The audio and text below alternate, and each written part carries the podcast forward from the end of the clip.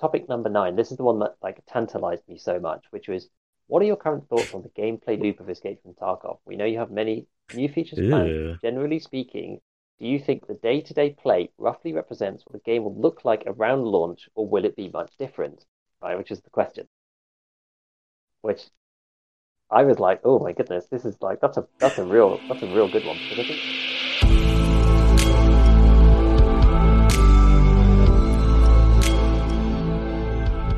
Welcome to Scav Talk, an Escape from Tarkov podcast with a focus on the continued development of the game, patch note analysis, theory crafting, and general gameplay discussions. My name is Church. I'm one of your hosts. I do content creation, video editing, and occasional live streaming. And I'm Gigabeef, a Tarkov YouTuber who's trying to help other people get better at Escape from Tarkov and is also on the road, which, as an audio listener, you may not be able to see, but I'm just sat in a random room here. And uh, we'll see how it goes. And welcome to the show. Giga, it's great to have you, man. I uh last episode I, I got confused because I remember we uh had some discussion about you, whether or not you were going to uh call in for the show. So I'm I'm really glad uh that you're able to and I hope you are having a good time with your family. Yeah, exactly. I mean I I was thinking about whether we should make it work or not, and I, I really wanted to keep it up because I think I said to you offline, like I'm a stickler for keeping to a schedule. Once I've said I'm doing something, then I, I hate I hate to go back on it. It really it really sucks. So um, we can make it work, and there's loads of stuff to talk about this week. So I'm really pleased that uh, we've been Absolutely. able to to do it. Yeah. So um, yeah, let's jump straight into the news, man. So yep. the big the big topic, uh, factory expansion, the Nikki leaks, as they're called. Yes. Um, I saw uh, Dan Exert, actually, uh, a friend of the show, he did a YouTube video and, and did a live on stream where he sort of like mapped it out with the pictures and like went in offline mode on factory and like put two two together because I was looking at the screenshots and I was like, where is this at? Like, have they just completely changed the whole entire map? Uh, you know, but uh, it it it dude, it, it looks great. Like, I'm really excited because it, it seems as if they've like taken that area where the um I don't know how you describe it, like uh, the opposite corner from Office or like the opposite wall from Office, right? And they've like yeah. knocked all that out and just opened it up and pushed it back. And then it looks like there's even going to be a whole new underground. I don't know if you saw that. And then you got the labs TerraGroup moving in and the tents and like the lore involved. Like it, I, I'm really excited for it. I think it's going to be super cool actually because one thing that I was slightly worried about with the factory expansion was that it was going to be too big and it was going to kind of lose that factory feeling. But um, yeah, yeah, as I said, you know, I've not been able to see as much, and I, I looked at those pictures like this week in general. But I looked at those pictures and was also a bit like, oh, okay. And you sent me that, that video, which I did watch, and um, if oh, you yeah. guys haven't checked it out on Dan Exit's channel on YouTube, go and check it out because it's uh, it, it's really really good because he goes through and as Church says, he breaks it all down. But like the way that it looks to me is, as you say, it's that wall by the postman Pat little bunker. Yes, just getting knocked yes, through, yes. and it and it does look as if and maybe there's more stuff that we haven't seen yet but it does look as if it is just that one room. So it's if you take the room with the three silos the Postman Pat in it, and you copied that across through that wall, you've got the helicopter yes. crash on the other side. It seems to be about that big again, um, and it's and it's pretty cool because you've got that that ramp that goes down in in the middle from the screenshot, which actually links into the existing tunnel system and looks like you can yes. go further as well. So I think the way it looks is really cool. They've added in some labs elements. There's a there's a little tent in there with the hazmat suits and stuff from labs, which mm-hmm, is awesome. Mm-hmm. Given that they're going to make it an entrance when uh, when Streets is around, I think that's um, that's super exciting.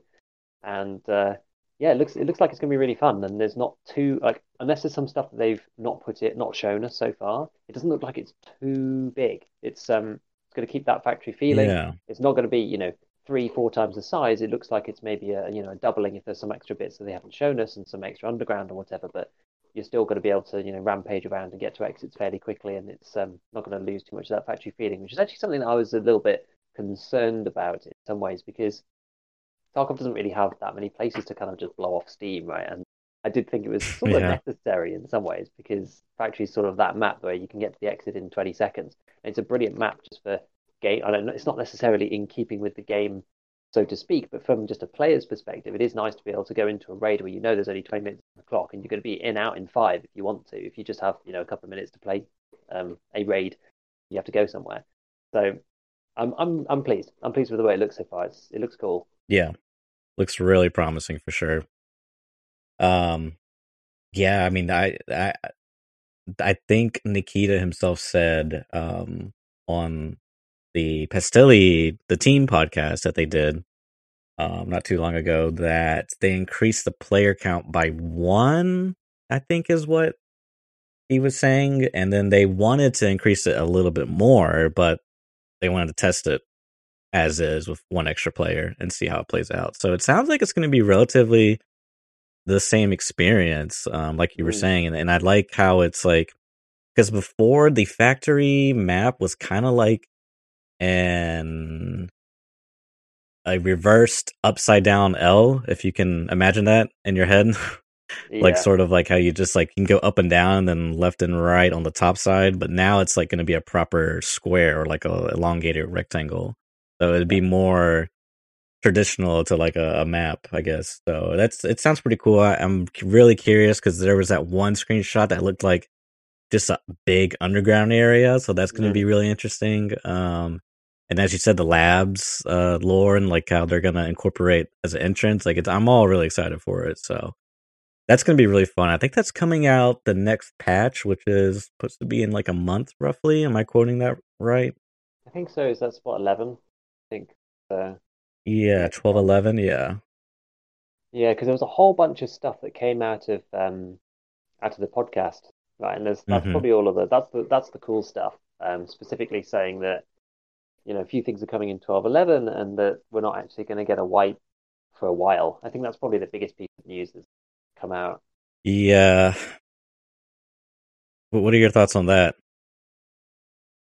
I don't know. I can see why they're not doing it because if they're not bringing out a Mhm. particularly big piece of content, then sort of makes sense. But it it's it's almost a shame in some ways, just because the game is a, a little stale for a lot of people. Like uh, the thing is, I'm I'm not really speaking for myself to be honest, because I'm still enjoying it, and I haven't got a Kappa yet anyway myself because I, I haven't been prioritizing quests and stuff. So I've still got Mhm. plenty to do. But you know, you see enough enough other people think about not having enough content and they want something new to do Right, of right. and not having a wipe kind of just is going to keep those people away from the game. But I think it's probably okay. I think that's probably fine. Right? It's um people who want more stuff. Like if there's not stuff ready, then don't wipe it and let them just stay away for a bit longer rather than bringing them back saying, "Oh, it's a new wipe," and then everyone gets bored again within about a month.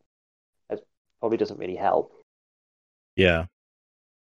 Yeah, I think um a month or 2 months ago I would have been in the group of please wipe the game every 2 months or something, but uh, my my perspective has been changed in more than ways and so I'm personally fine the game not wiping um maybe because I'm not playing right now but um yeah as you said I mean it's like I, I would I the the new content's going to be great and all but I really wa- I'm really craving a wipe with new game design choices or game game mechanics you know? I want to I want to see that be more of a priority when it comes to wiping rather than you know a certain portion of the player base has already progressed through the progression system you know? So Yeah, I think Yeah. it's fine.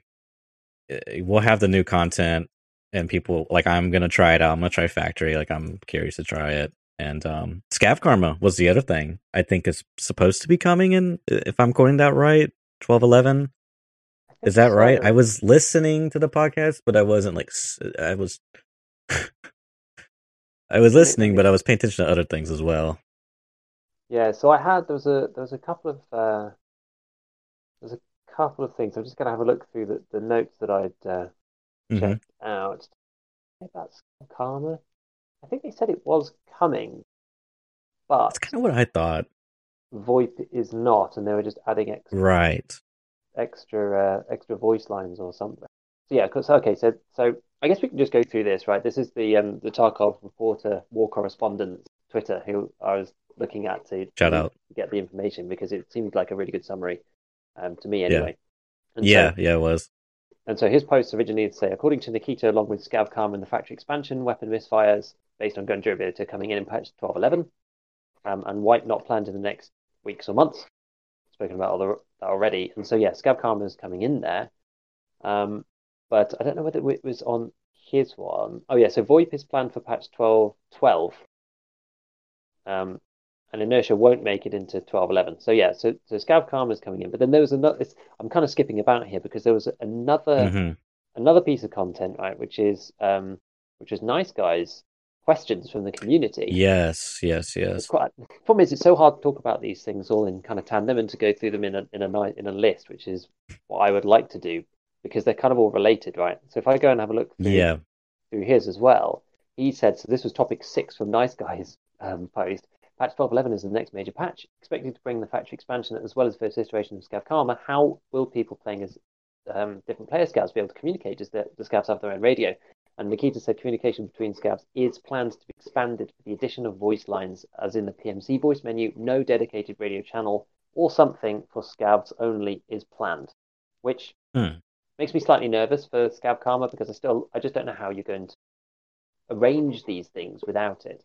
So maybe they're just going to put it in, see what happens, and then with the um, bringing in a VoIP in 12.12, then it will actually work properly um, and that kind of thing. So I don't, I don't know. We're, we're just going to have to see. I, I, I just can't see how it's going to work properly without VoIP. That's the question.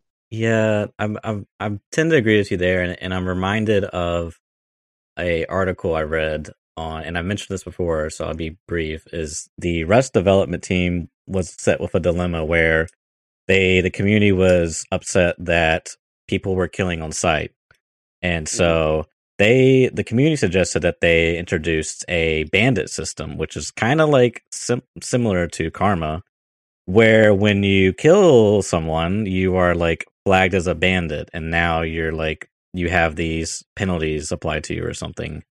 Um, and the development team stated that they didn't like that approach because it directly influenced player behavior. They wanted something more open ended, so they went down the road of VoIP. And yeah, just like like you're saying, man, I I I, I saw Pestily's breakdown of the of his own podcast, and it seemed to me like one of the things that stuck out was level two fence rep. You, I'm going to quote this wrong, so I'm sorry. You can get in non-insured items back, and I assume that's applicable to PMC because obviously you can't insure on Scav. Yeah. But then again, this could be some Nikita ism, you know, some Russian to English you know translation error so but that just like i was just thinking i'm just like so basically now i'm going to grind scav to get these rewards and then for but for my pmc like i don't know it's i don't know we'll have to see we'll have to see is is all i'm saying but it's just it's very we'll see man we'll see i just i don't know yeah. i i hope it i hope it works out but i'm just very skeptical of of the whole system being Yes. able to accomplish what they want by it by itself, just the system in place. So Yeah, it's going to be difficult. I, I don't know why, as I said, that they're splitting up Scav Karma patch and the VoIP patch. I would I would have thought it would make more sense to just move Scav Karma into the Right. VoIP. I don't really see any advantage to to doing it the way they're doing it, but we'll see. Maybe they want to iron out those bugs first before VoIP comes in and people properly, and they want the system in place. And they want to get rid of those. yeah, yeah, yeah, yeah. So I don't know. We'll, And we'll maybe even they've been testing Scav Karma on ETS, um, and maybe they want to iron. They haven't even gotten to the point to test out VoIP on ETS uh, early test servers. Um, yeah, so that that could be that's definitely a possibility for sure. Yes, exactly, exactly.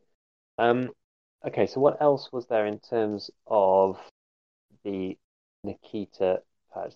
So it's factory expansion, one more PMC slot, which you already mentioned. Inertia won't make it into patch 12.11. VoIP is Yeah, planned for patch 12.12, and Lighthouse being prototyped in the one release before in the in the summer before Street.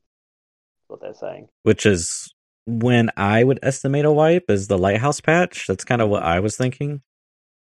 I think that would Um, like sense. August or something. I, I think even I watched a um, a nice guy podcast because he's doing the Tarkov morning show now.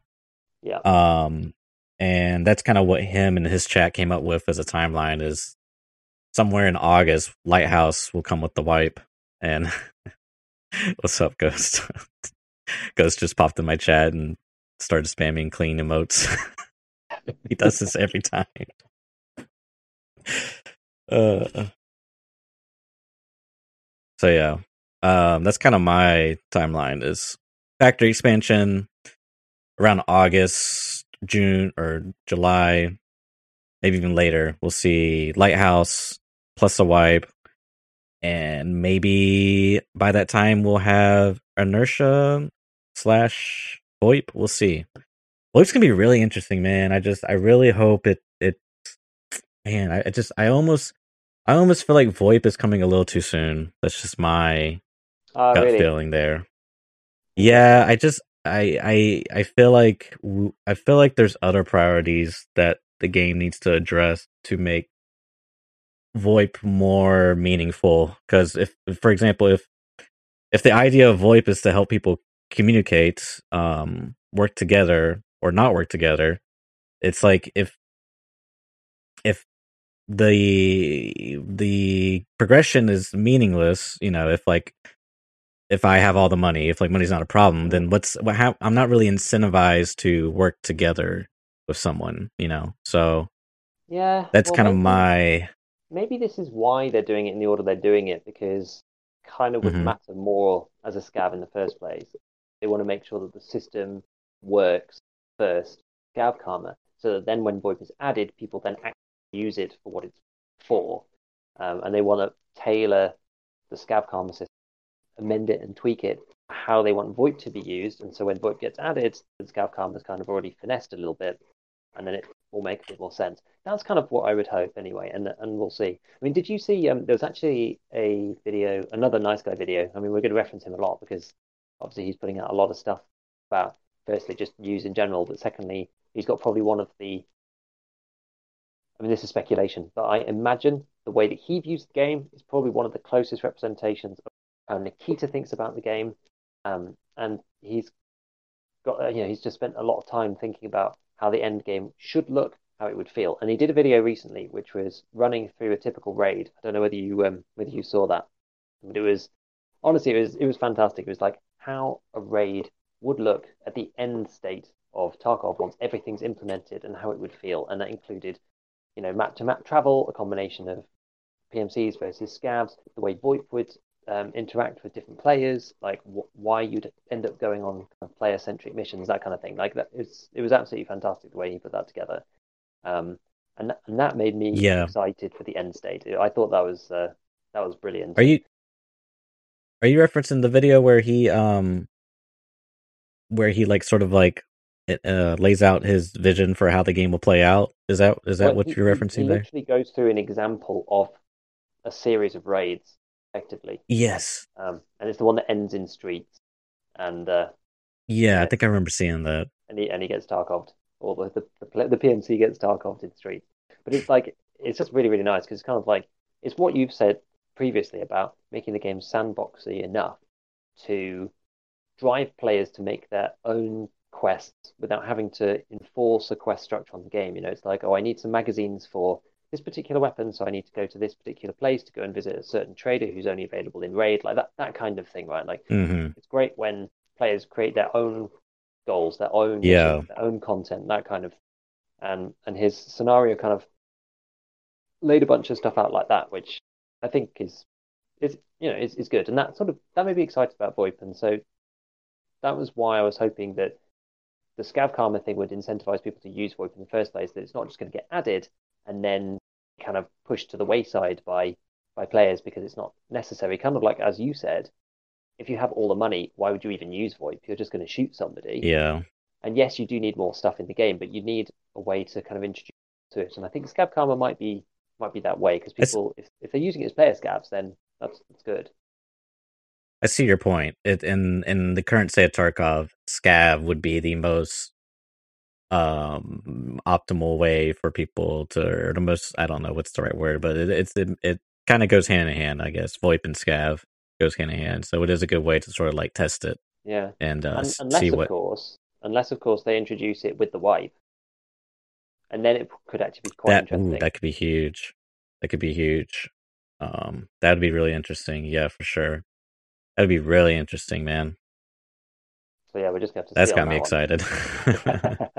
Imagine I everyone am running around level excited for one, that. like, no, let me get my pocket watch, you know. Yeah, dude.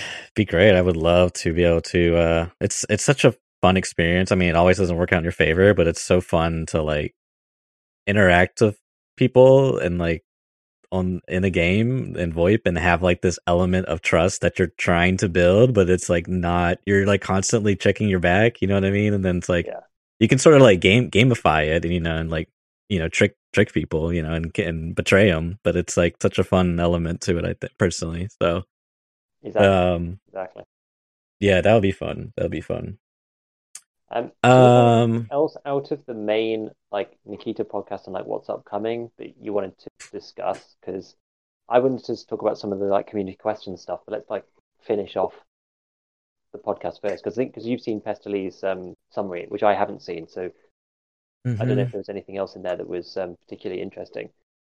I'm trying to think. I don't think so. Nothing's really popping up for me. So I think those were the big things. Yeah, there was like a, some bits about arena and stuff, but I don't think like offline co-op and plate carriers for like 12, 13, it looks like on the summary. Yeah, talked about this kind of stuff before. I'm excited for it, but it's sort of off in the distance, and you know, right, we'll, we'll right. just we'll just look forward to it and see what happens. Um, and they continue to say streets before the end of the year, so I don't think there's really anything that new there. Um, hmm like I think there was one thing about extract campers, um, where what, what what do they say here? Like Nikita says, it's a legitimate military strategy. You have to take it into account, but they need to add some more extract options to potential extract camp in and of itself.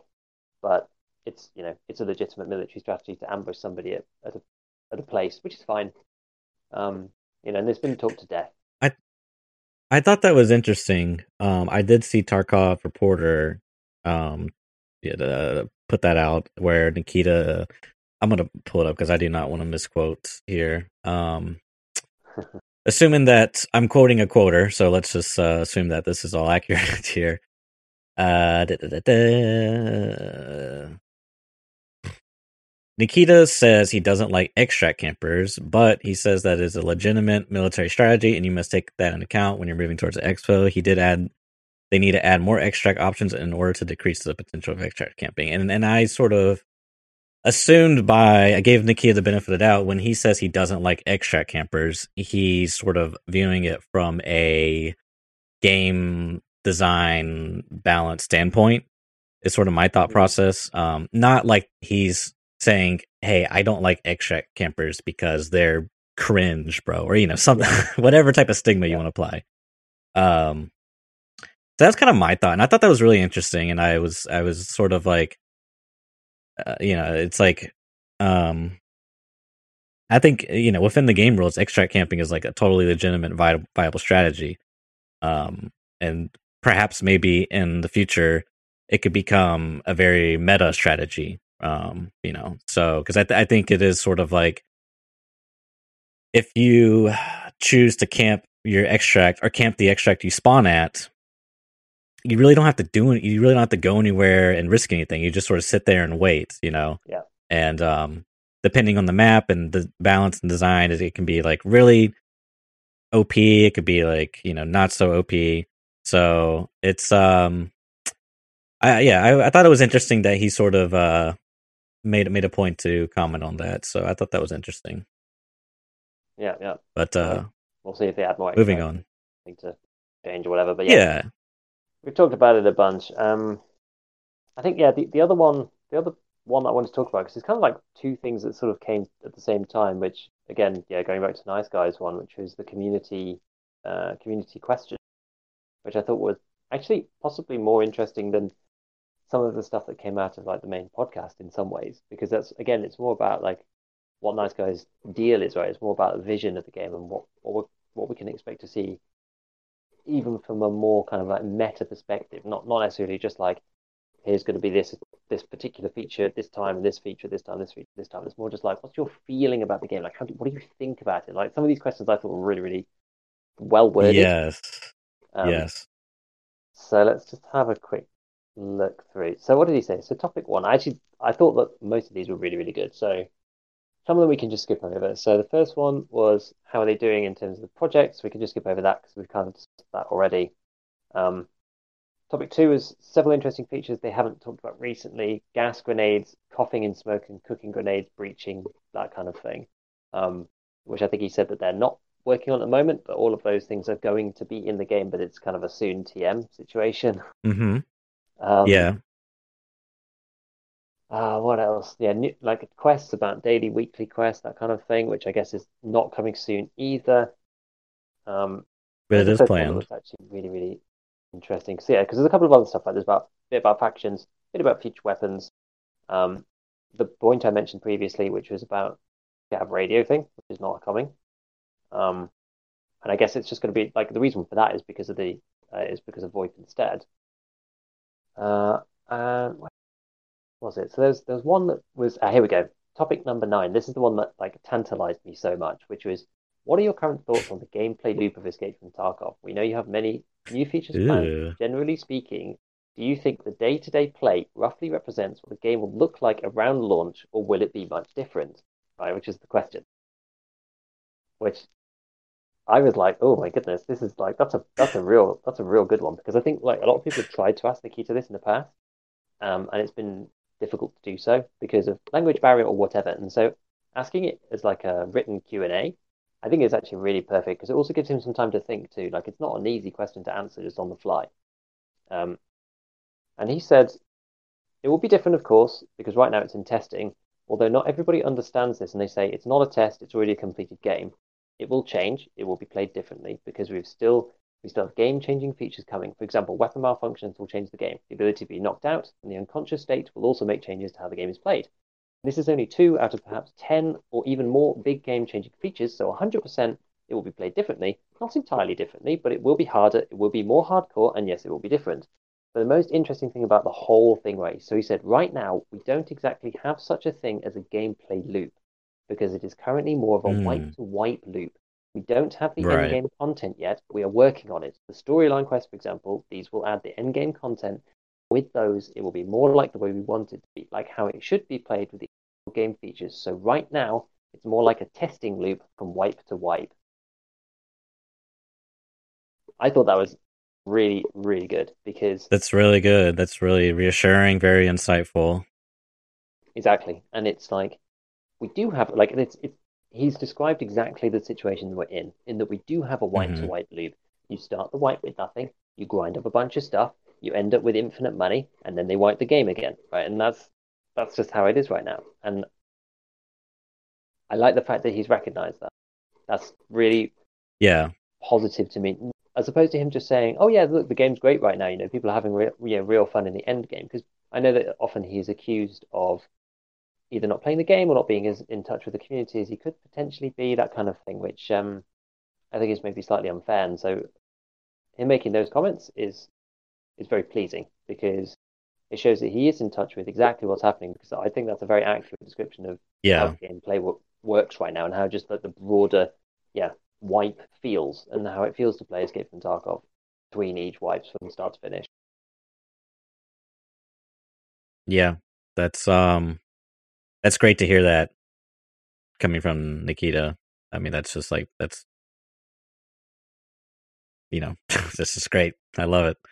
So um yeah. I mean before I just could not fathom a wipeless Tarkov. Um but a lot of things have changed since then and it's like, man, this has been it's just great to hear him, you know. Yeah, it's great, man. Makes me really excited because my hope is that the gameplay loop is just like this rogue like experience where you can just like try to escape from Tarkov once again. You know, it's just like this renewable thing you could try. I mean, sure, it's like the same game and the same mechanics, but it's like just the challenge of like crawling through the dungeon of escaping Tarkov, if you will, is just going to be like so. I mean, I just love it, man. I, lo- I love the types of games like Hades, um, Slay the Spire, any, any of these type of games, man. It's just like the, the amount of like replay value in the game is just like great. And I don't think there's a game, specifically a first person shooter, um, that has what Tarkov could potentially be. This like story driven gameplay loop and like it's just it's gonna I'm excited. So it's gonna be Exactly. great, man. Exactly. But it does, I think this is the thing, right? It does need to be more challenging towards the end game. So I'm I'm hoping that they they do the things that we've spoken about before to try and keep the new players playing and make the yes roguelike feeling for the end game. Um, that's got got to take care of the new players. Got otherwise, then who's yeah. going to enjoy the game? You know, it's like, yeah. So exactly, exactly.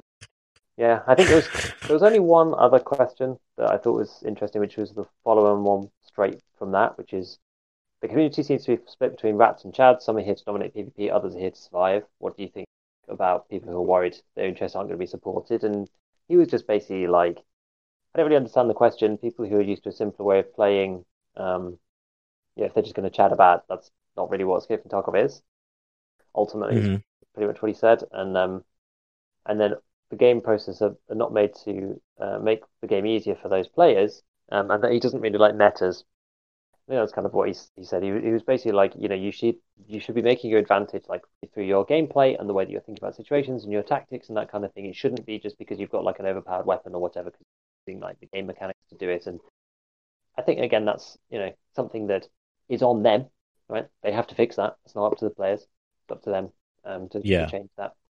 But I think again, like oh, you know, we, have seen time and time again that that's kind of the way that he wants it to go. Um, and given some of the other comments, I, I think you know, I, th- I, think we'll get there. And like, I, I do think that slowly the game's going to get more and more hardcore over time.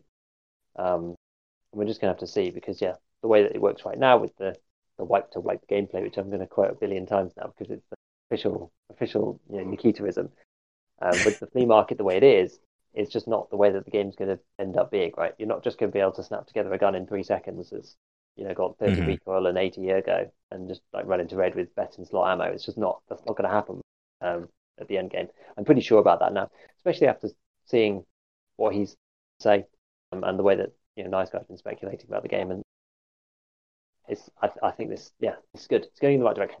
Going in the right direction.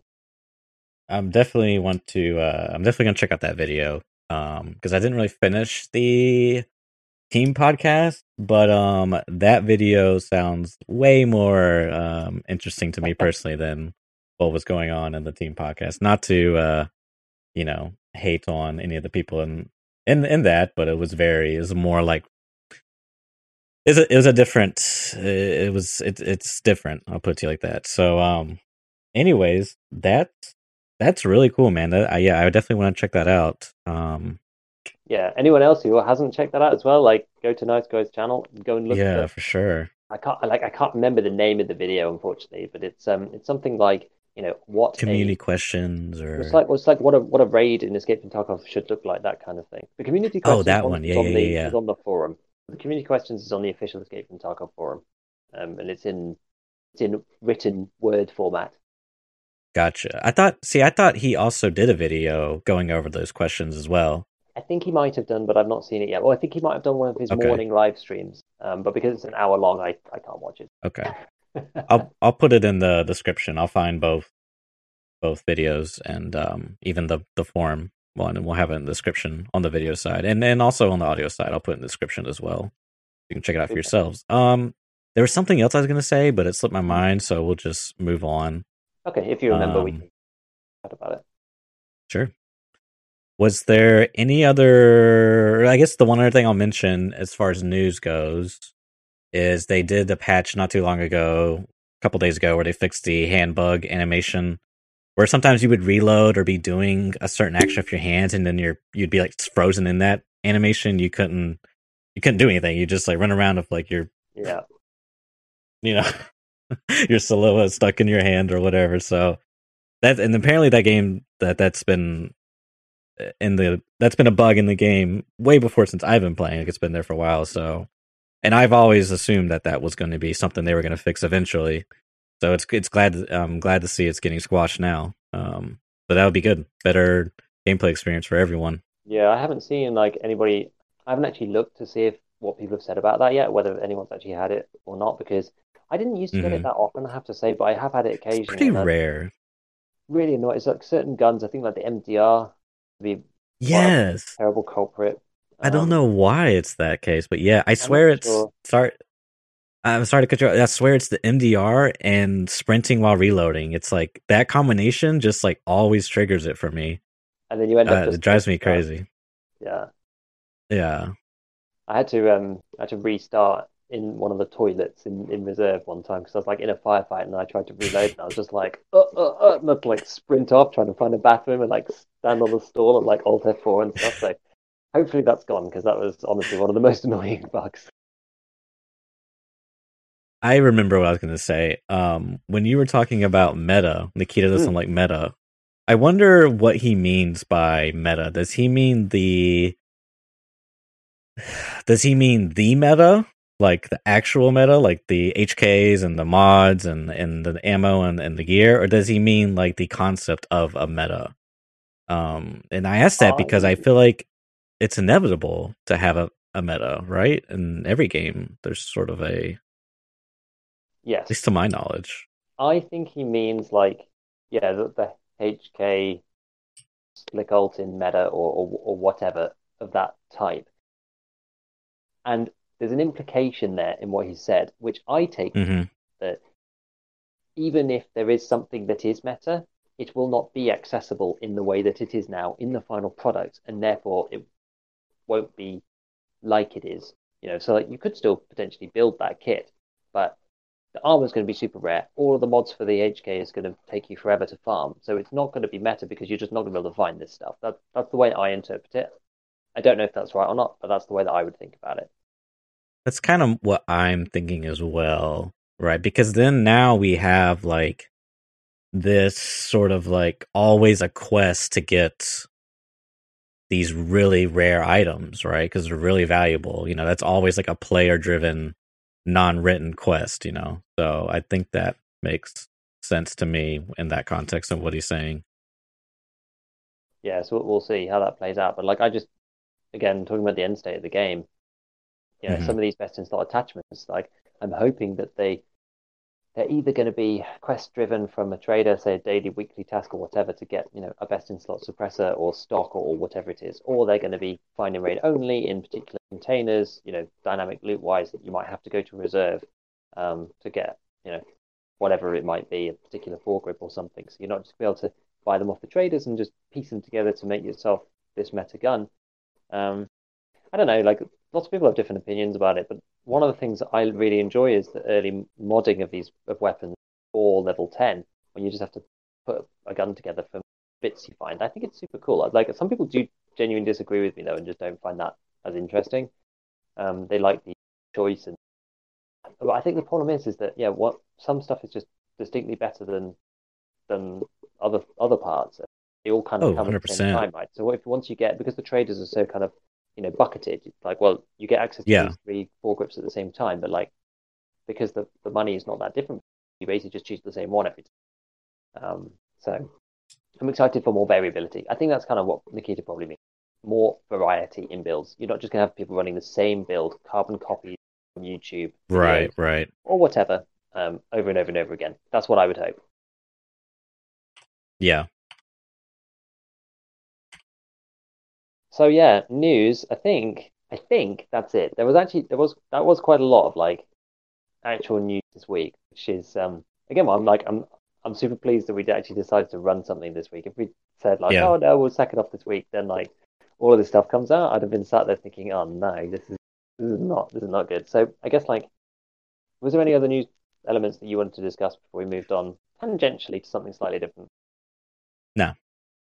Okay, so this is not really like it's not really news news, um, but there's been noise in the community around a particular topic, um, which is Klean's post, um, which you know he's been talking about for a long time, um, about the secure container, and this it's quite nice because it sort of neatly wraps into what we were discussing last week with uh, with with Arx about how he has said again, reiterated that the container should effectively be read only while you're in raid. So you lock it, you can't put stuff in, Mhm. you can only take stuff out, which is basically the conclusion we came to last week in terms of um, you know fixing some of the problems around the lack of hardcoreness of, of the secure container mechanics. So I thought that was quite interesting Yeah. that that actually appeared like literally the week after we were talking about it with Arx. Very like, interesting. Of cool.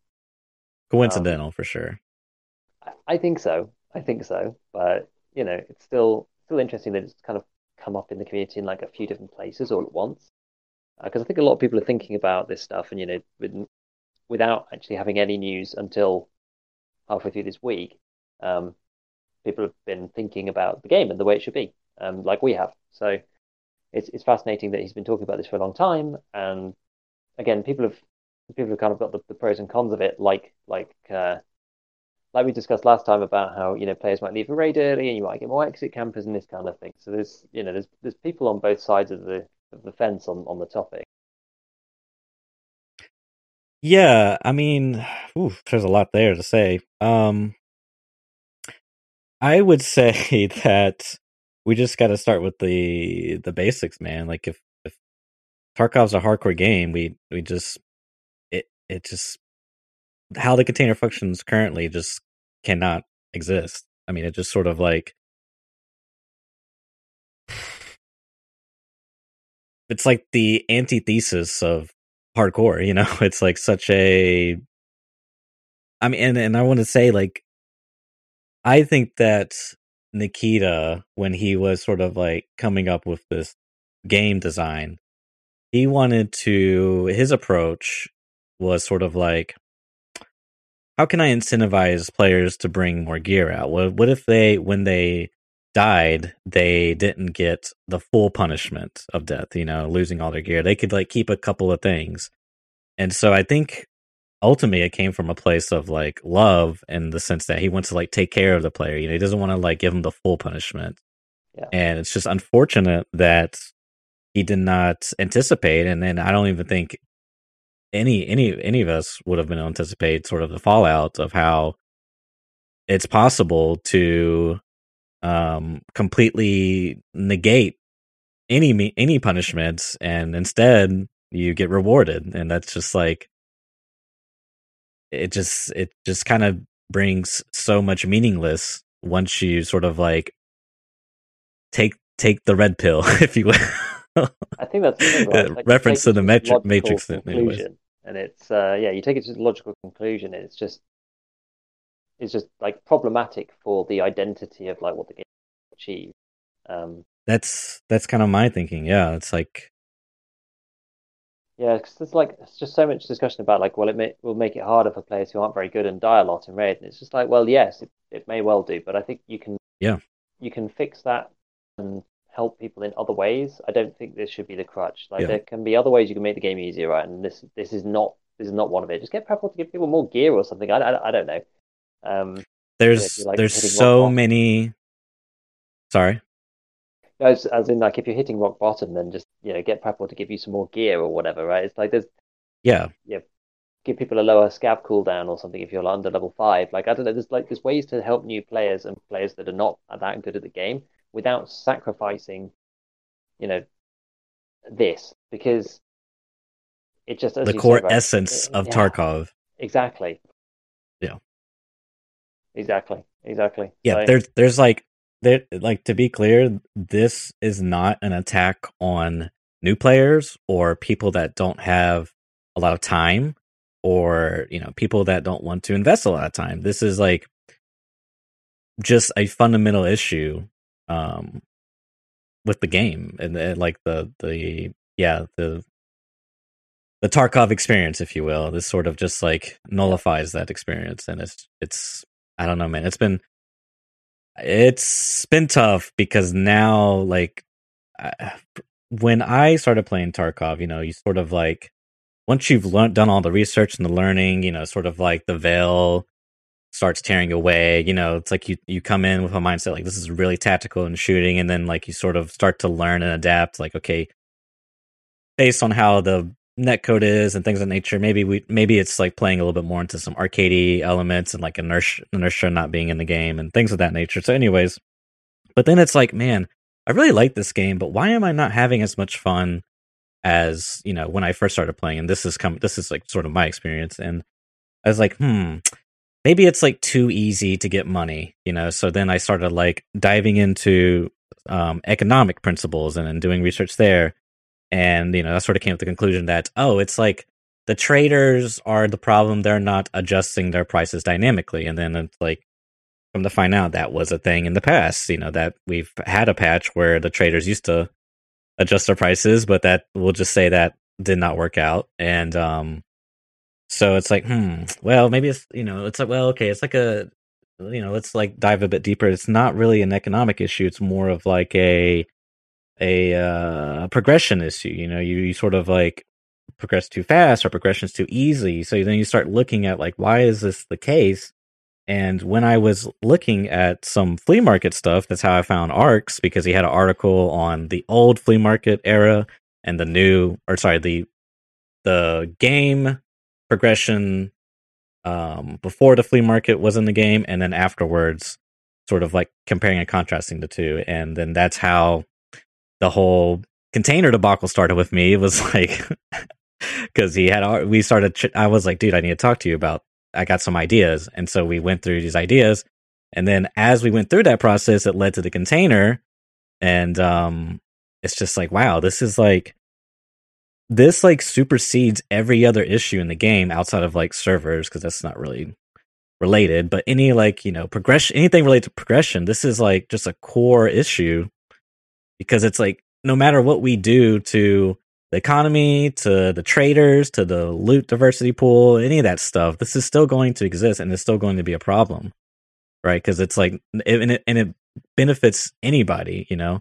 If you play a thousand hours a day or whatever, you play five minutes a day, you're still equally affected by this in the aspect that you can progress um, and not really lose anything, not get punished. It's just, it's such, to me, it's just like, man, we really got to get to a place where we all recognize this and BSG can feel comfortable because I think it's very clear that Nikita sees this as an issue but there's sort of this like hesitation or this fear of what could be the outcome you know if it's not the community response. Yeah i mean you i mean i can see it in the discussions on the tweets you know it's like when Klean made that post like one of the common things like the number one thing that comes out is like well what about the new players? What mm-hmm. about the casuals? And by casuals i assume he in that context we're referring to people that don't have a lot of time to play um, and it's like, guys, we can we can absolutely take care of those people.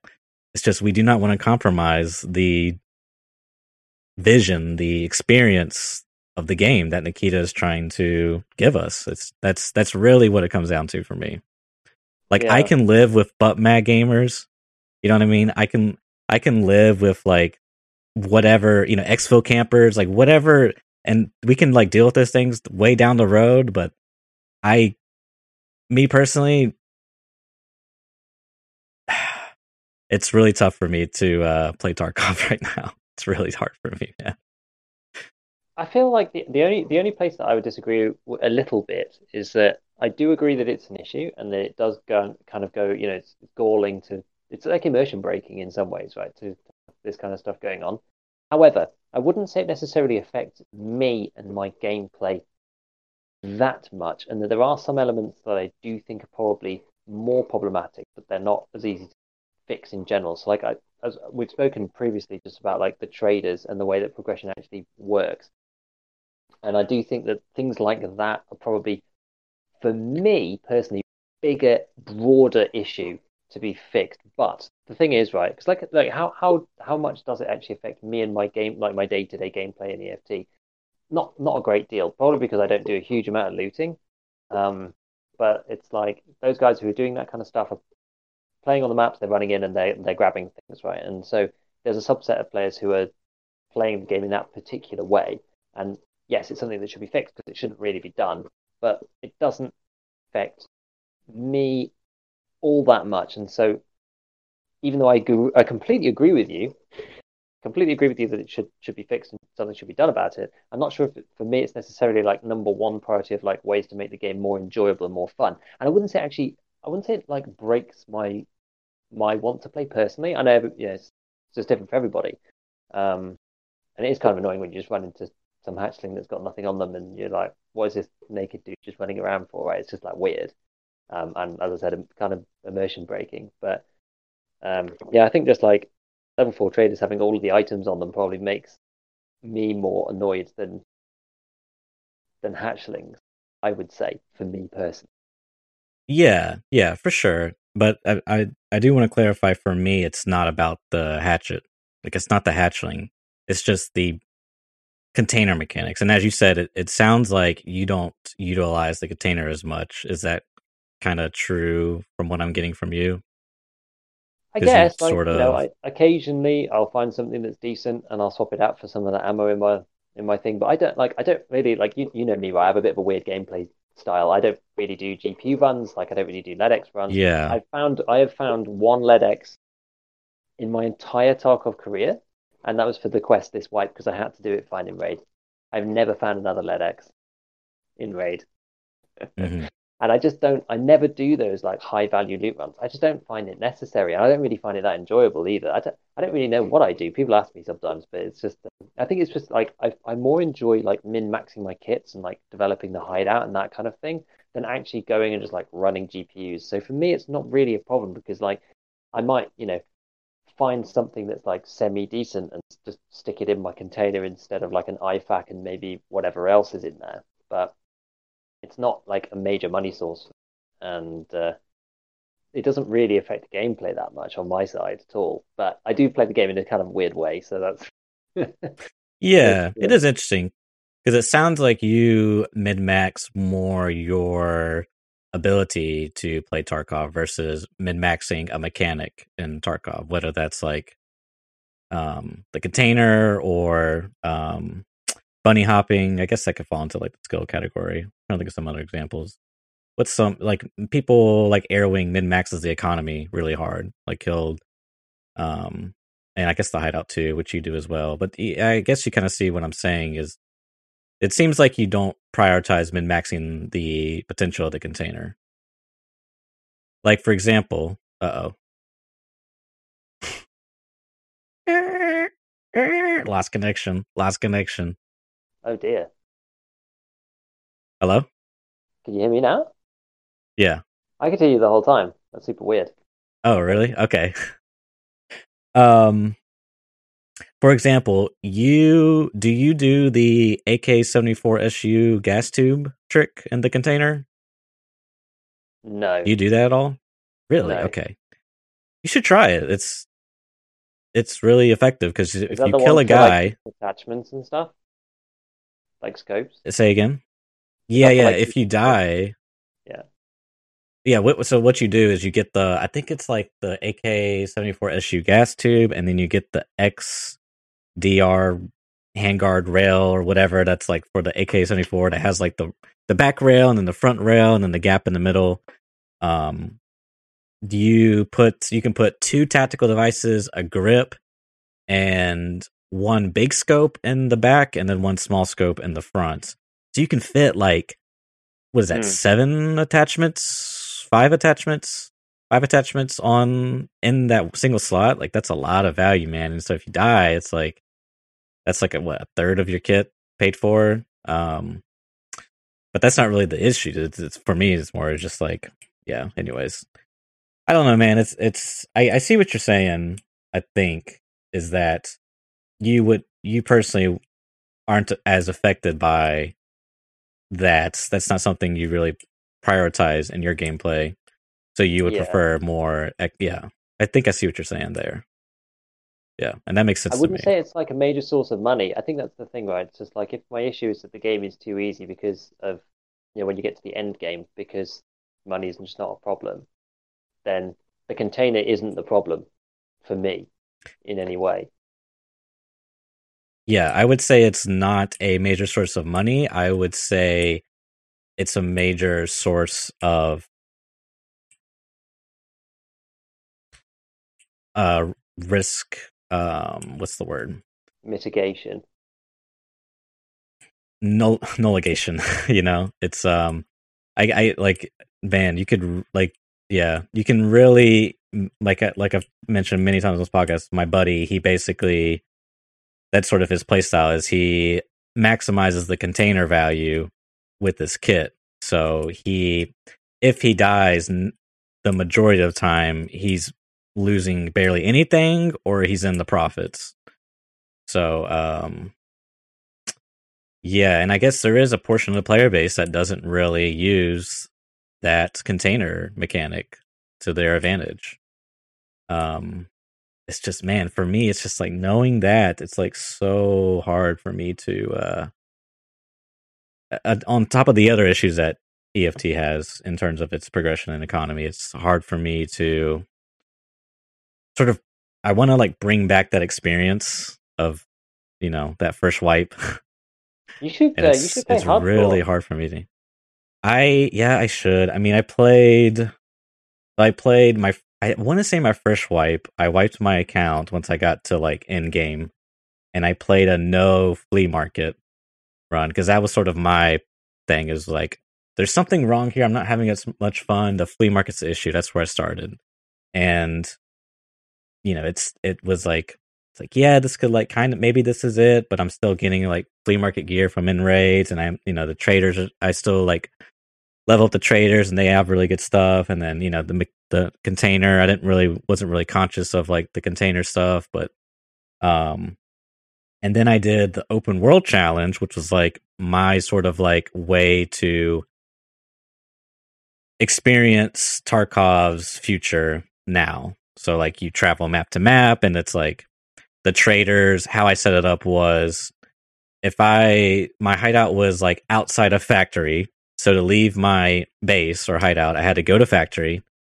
And then once I extracted from factory, I could choose where to go, either reserve or customs or reserve, reserve woods or customs because it sort of like splits off in three different directions. And then like if I wanted to go to like interchange, I had to go from customs to yeah. interchange, I think. And then if I wanted to access the flea market, I'd have to go to labs. And then mm-hmm. yeah. once I extract from labs, I can use the flea market, but only for that turn. So basically, when it happened, is like I would my goal, one of my objectives, which I thought was really fun, was I wanted to get a bunch of SKSs, right? So my goal was to go from factory, survive factory, go to reserve. Once I leave reserve, I now can do business with Prapor. So I buy a bunch of SKSs then I go back to factory. So I got this backpack full of SKSs and I'm trying to get to my hideout. So I got to extract from factory to go to my hideout. It was a lot of fun. It was really brutal, really punishing because not everyone's yeah. on the same rule sets, but it, it was actually a lot of fun. Um, but yeah, maybe I should do just, just to make the game more enjoyable for me is do like just no container. Yeah. I don't know. I, don't, I actually, sorry, no, no, keep going, keep going. I was just going to say, I actually want to do more scav runs. Um, because I was watching Klean and I'm starting to see the value of the scav runs in the terms of being enjoyable for the player. Mm-hmm. So um I think I think that will probably be something I want to do more. That's cool. Yeah, scav runs a lot of fun. Now I've like I've been brainstorming this week actually, just like in the back of my mind, something similar to what you were talking about in terms of like an open world challenge and like trying to put together like a fun rule set. Like I'm not sure if I'm actually going to run it yet. I don't know. We'll mm-hmm. see. But I was thinking about it more after I saw the notes from the podcast with Nikita where he said the wipe's not coming yet and there's going to be like another month or two. And I was thinking, oh, geez, okay. Um, I was kind of like, I was kind of hoping it would be, there would be something soon and that they'd surprise us with like, you know, a, a new map or whatever, like next week or something like that. But um, Seeing as that's well, I don't know. Who knows? Actually, to be fair, because last time he said there wasn't a wipe coming, and then he did it. So you know, we'll, we'll have to see. Yeah, you never know. But if there isn't, then I would be more tempted to try something like that. And I'm thinking up a, a rule set, and I guess like I'm, I need to, to put a bit more work into it. But I need to look at some other people's rule sets. Maybe we can have a discussion as well offline about um, about the way that like what you found worked, what didn't work. But I think something like that's quite interesting, where you have like you have a home base, you have um, you know, maps that are linked to other maps in some kind of you know whatever arrangement you want, and there's requirements before you can go to labs. Or the way I was thinking of it is like you've got requirements before you go to labs, there's requirements before you can get to reserve, that kind of thing. Um, I quite like the idea of the flea market one. But yeah, there's a couple of things, and then um, I was thinking about like another restriction, which I think we've spoken about previously about hardcore, which is um, I was going to. Well, the way I wrote it down, the way I was thinking about it was uh, like fingerprint ID weapons and like armor that uh, that doesn't fit or whatever. So you can only you can only use find in raid weapons and armor. You can't use other PMC's weapons because that otherwise you end up short circuiting it, like in the way that we've talked about before, because other people are using the flea and then you just take their stuff. So even though it's like super super hard, it might be more entertaining, more fun that way. Otherwise, after a couple of kills, you end up just on the same par as everyone else, and you're just trading gear with everyone else like usual. So I was thinking about that, and then um, and then I was also thinking about like ways to make it kind of semi-interesting, where like this is like I'm I'm I'm going kind of a bit off here, but um, I was thinking about like you can you could create your own like set of like find and raid item requirements to create like stashes between the maps, like little ones. So you kind of like make your own like hideout requirements. Do you know what I mean? Yeah. So like, oh, we can you can create like a little hidden stash chest thing. So when you leave from one map That'd to another cool. map, even though you're away from your main base, you have a little mini stash to just like keep a few Yeah. in between maps, that kind of thing. That's a good idea. I like that. I was thinking about that, like some other artificial restrictions, but then it's like, oh, you got to go and get screws and whatever to like build the little mini stash. So there's more stuff to do, um, something like that. Anyway, I'm I'm still brainstorming it, so maybe we talk about it uh, either next week or the week after if I do actually like come to some conclusion about it. I don't know. We'll, we'll see. We'll see. But that's that's what I was Yeah. thinking about because I like those kind of things. I like working towards like tangible. That's why I really like the hideout. I like tangible things that you build that then do something for you. I I really like those kind of things, especially when Mhm. they're permanent. It feels feels so good, you know, the, the proper, you know, dopamine kick into the lizard brain. You're just like, oh, Yeah. Yeah. achievement, For sure. achievement, you know, it makes you feel good. Yeah. So, so we'll see. And maybe I'll do something soon. I'm not sure. Um, I probably should get Kappa first. Kappa. Yeah. Yeah, that's really. Cool. I like that idea. I think I'm. If I ever do the open world challenge again, I think I'm gonna incorporate that because that's that. One of the things that came up is so for those who don't know, I have um, I did like an ep- episode series for the open world challenge. I only did two episodes because the game wiped when I was doing it, and that was kind of unfortunate. But anyways, um, the one of the episodes I wanted to go to interchange to do something, and basically once I got there, there was like this huge fight going on outside of power station, and and I rolled up on it. and I was like the last one. There was one. That, sorry, I killed the last guy that killed all the other guys, and there was like so much gear, and it was like such a great feeling. And I took it all, so I went back to customs, and then like I had to, had like all this loot on me. Like I'm overweight at the start of the spawn, and I have to get to the other side of customs. I make it there by some miracle, and then it's like, oh my god, here's here it comes the arena of factory. Because like dude factory late wipe is just like giga chad giga chad timmy giga chad giga chad you know? So i'm just like please let me make it. And i think i didn't make it. I died and i lost everything and it was just like oh it was so brutal. But uh, my point there was to say it was like so hard to like I would like most of the time I would just be like factory, okay, back to hideout, dump all the loot. Factory, back to hideout, dump all the loot, you know, instead of like factory, customs, interchange, labs, make them because it's like, dude, that's like a long trek, man. Like Yeah. that's a lot of opportunities to, to fail. So I'll have to incorporate that. Sounds really cool, and we could definitely talk about that. I'd love to hear some of your ideas. But um, Yep. that's cool, man. That's cool. So, anything else? Uh, I guess there was only one thing that I wanted to mention as Yeah. well, um, extra, which, and I don't know if you had any questions about it, right? Because like I released my penetration, like the sort of advanced in-depth penetration Oh video yes, last weekend, yes. and I've been quite excited to do this because I actually I mentioned my like initial thoughts about it in the first place on here about like the penetration sensitivity um concept and about how like a couple of pen makes a really big difference in some bullets and not on other bullets. Um, and uh, yeah, I was just like really excited to to bring that video out and um, I think like yeah, I, I said previously, kind of like the crux of that whole video was like when is a level five armor? When should you ditch that and wear a level four instead? That's like full health, that kind of thing. Um, which the rule of thumb it turns out is something like forty percent ish. So like forty percent of That- level level five is now you know level four acts identically, which I was actually quite surprised as to how like how well it maps. It literally just like the pen curve, like the, the penetration chance percentage curve, just shifts sideways with durability, pretty much in a completely parallel fashion, and then it just Yeah. sits on top of the level four hundred percent penetration curve, like one to one. So you're like, well, a forty percent armor at level five, it's exactly the same. It acts exactly the same as level four armor at hundred percent. Amazing, and the same with level six. And I think it's just because it's formulaically done, and a level five armor is just like right. you know higher on the on the chart. There's Exactly. nothing, there's yeah. nothing different about them innately. It's just it's all calculated on the same thing, but there's like a variable that's just tweaked higher for level five, um, and you can get it back down to there by taking the durability down enough. So that was quite yeah, that was quite interesting. It was quite an interesting takeaway. Yeah, it was. I mean, it's like, yeah, that's definitely useful because now I'll know when to ditch the armor and take it. But it was also just like, like you said. I mean, it was. I I would have guessed like, I don't know, sixty percent. It would have been worth ditching it. You know, like I I would have thought. Yeah, so that's actually really interesting. the The one things that I wanted to know was what was the two armors you were comparing it to, or was it just in general class four?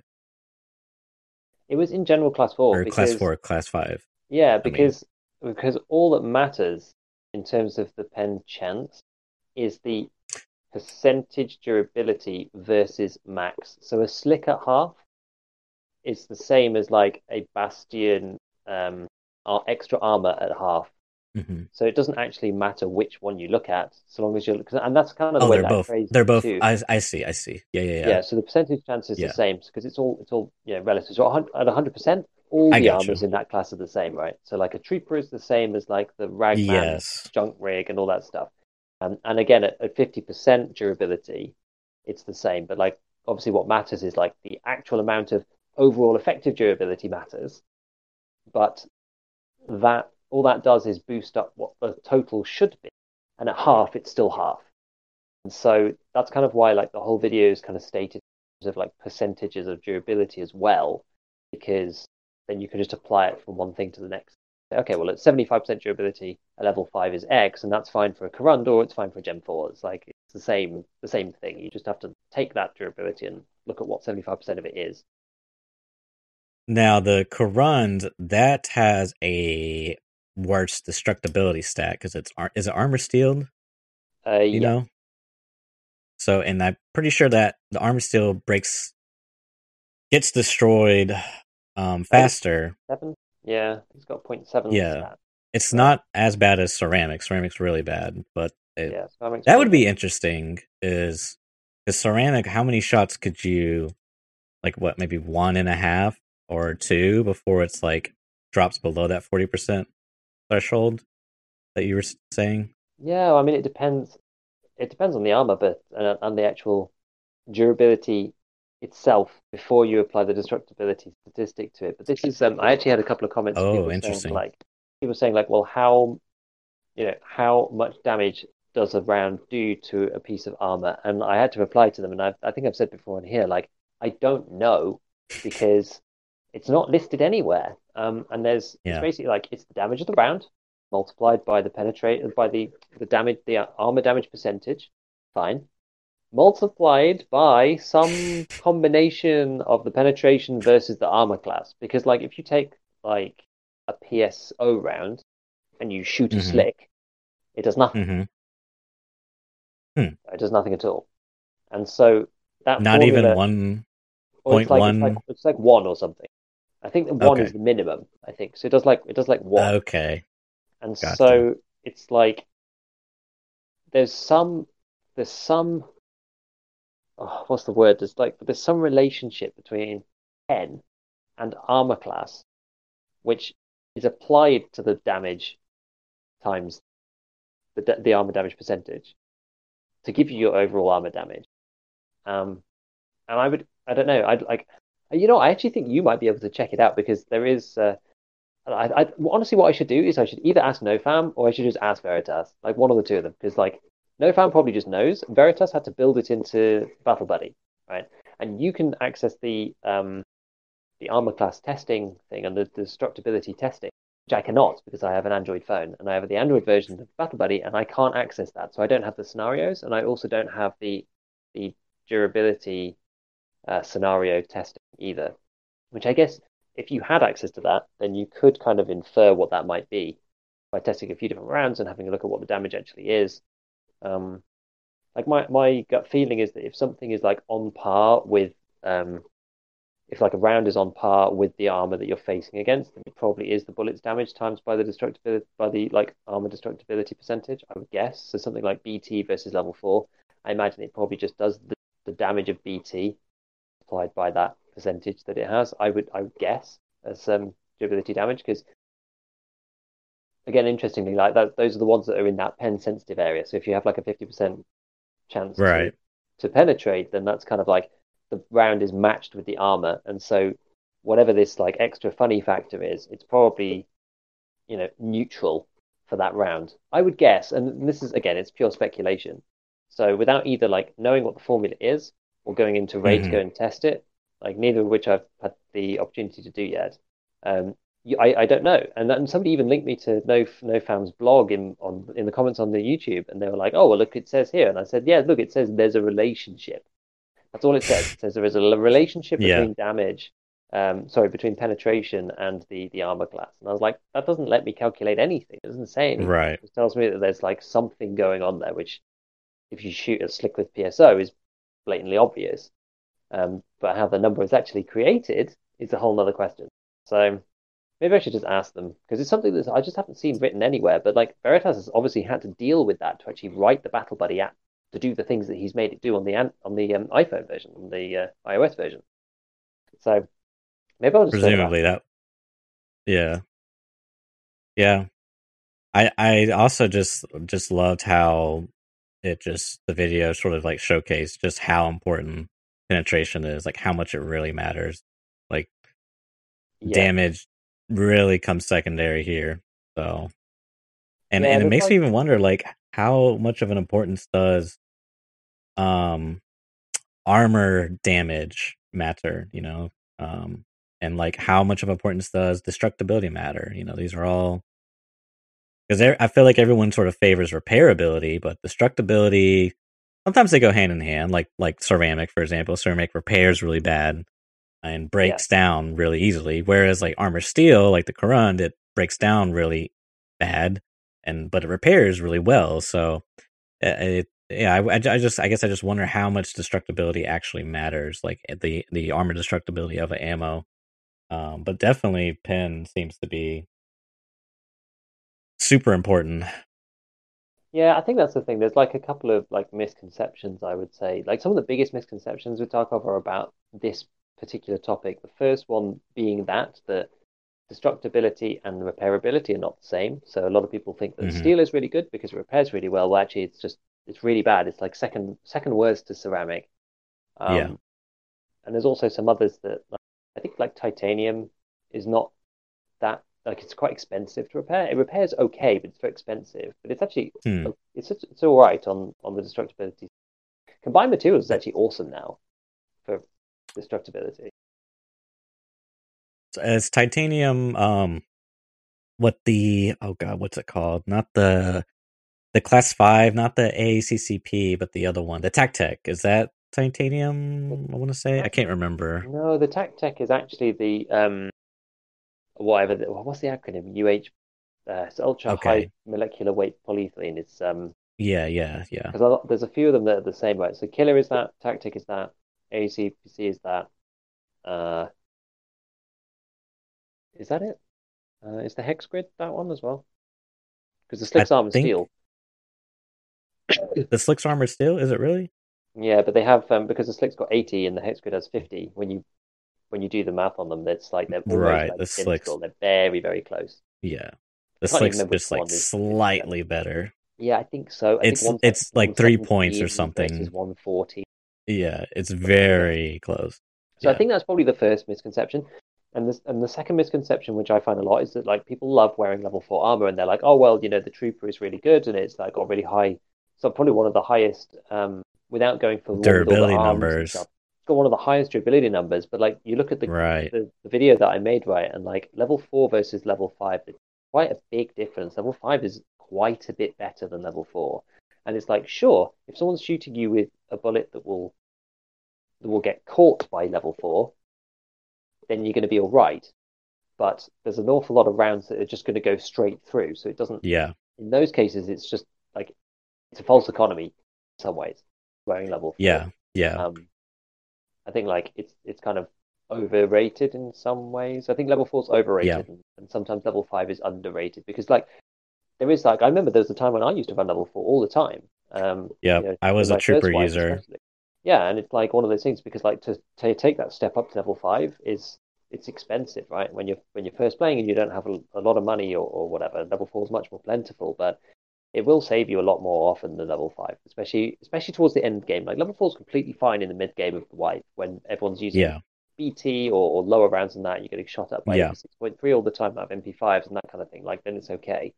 But um, as soon as people start moving up into some of the other rounds and you know, M9 uh, M855A1 starts to become really prevalent once people are getting some trader levels up, that kind of thing. Like you really Yeah. should move up to level five, really, um, if your budget can stand it. Unless you're just getting headshot all the time. It's its own thing. But I think, like, yeah, I think that's the one thing that it shows just like how good level five is versus level four, and how good level six is versus level five, especially if you're tanking a lot of thorax. Yeah. Big, Yeah. it's a big gap. Big gap. And I think that's why M61 is just king for a lot of people. It's just like, doesn't matter what you're wearing, buddy. Mhm. You're Yeah, dead. Exactly, exactly. Uh, and I and I think like almost like more importantly about that, M61 in some cases for end game play is really like the only choice. Because even if you look at something Yeah. like M995, which like in my mind you think, oh, this is the AP round. That's the that's the go-to AP round for for 556. Where it only has a 25% chance to pen level six on the first shot. It's low. You have to break them high. down. It's not that Yeah. high. It's not that high, which is why M61's have become so popular because it's just like two shot dead everybody. It doesn't matter. Like one shot in the Yeah. head, two shots in the thorax, everyone's dead. Um, and so it's just kind of king at the end of wipe. Like nothing really comes close. Yeah. I think um to your point um about the value of level 5, it's like before they added the the Korunds and it used to be what like Killa Armor, the AACP I think and the Tech were like the big ones, but Killa was so expensive because it was a found in raid only one and it was like the best class 5, but then they added the the Korund which is like the knockoff value Killa Armor and it's just like to me it's made the prevalence of level 5 armor like so much more that now it's like man even it's like you're seeing the ammo metas like now m61s are everywhere m995 i mean of course economy has has a play as well but Yeah. even like 55a1 sometimes can feel so hit or miss Yeah. and that's not even rated for class 5 it's only rated for class 4 and it's like okay-ish for class 4 if i recall so it's it's that yeah i i was a little bummed out about the class 5 edition in the traders but i think it's fine considering the state of the game overall um but uh yeah definitely class 5 armor is like the minimum i feel like uh, past the mid game it's like the the very minimum most cost effective probably I think so at this point Um, now that armor's quite cheap. Yeah. So I think so. Especially Yeah. with the armor barters. Shakes fist. Shh, shh, shh. i need my slick for half off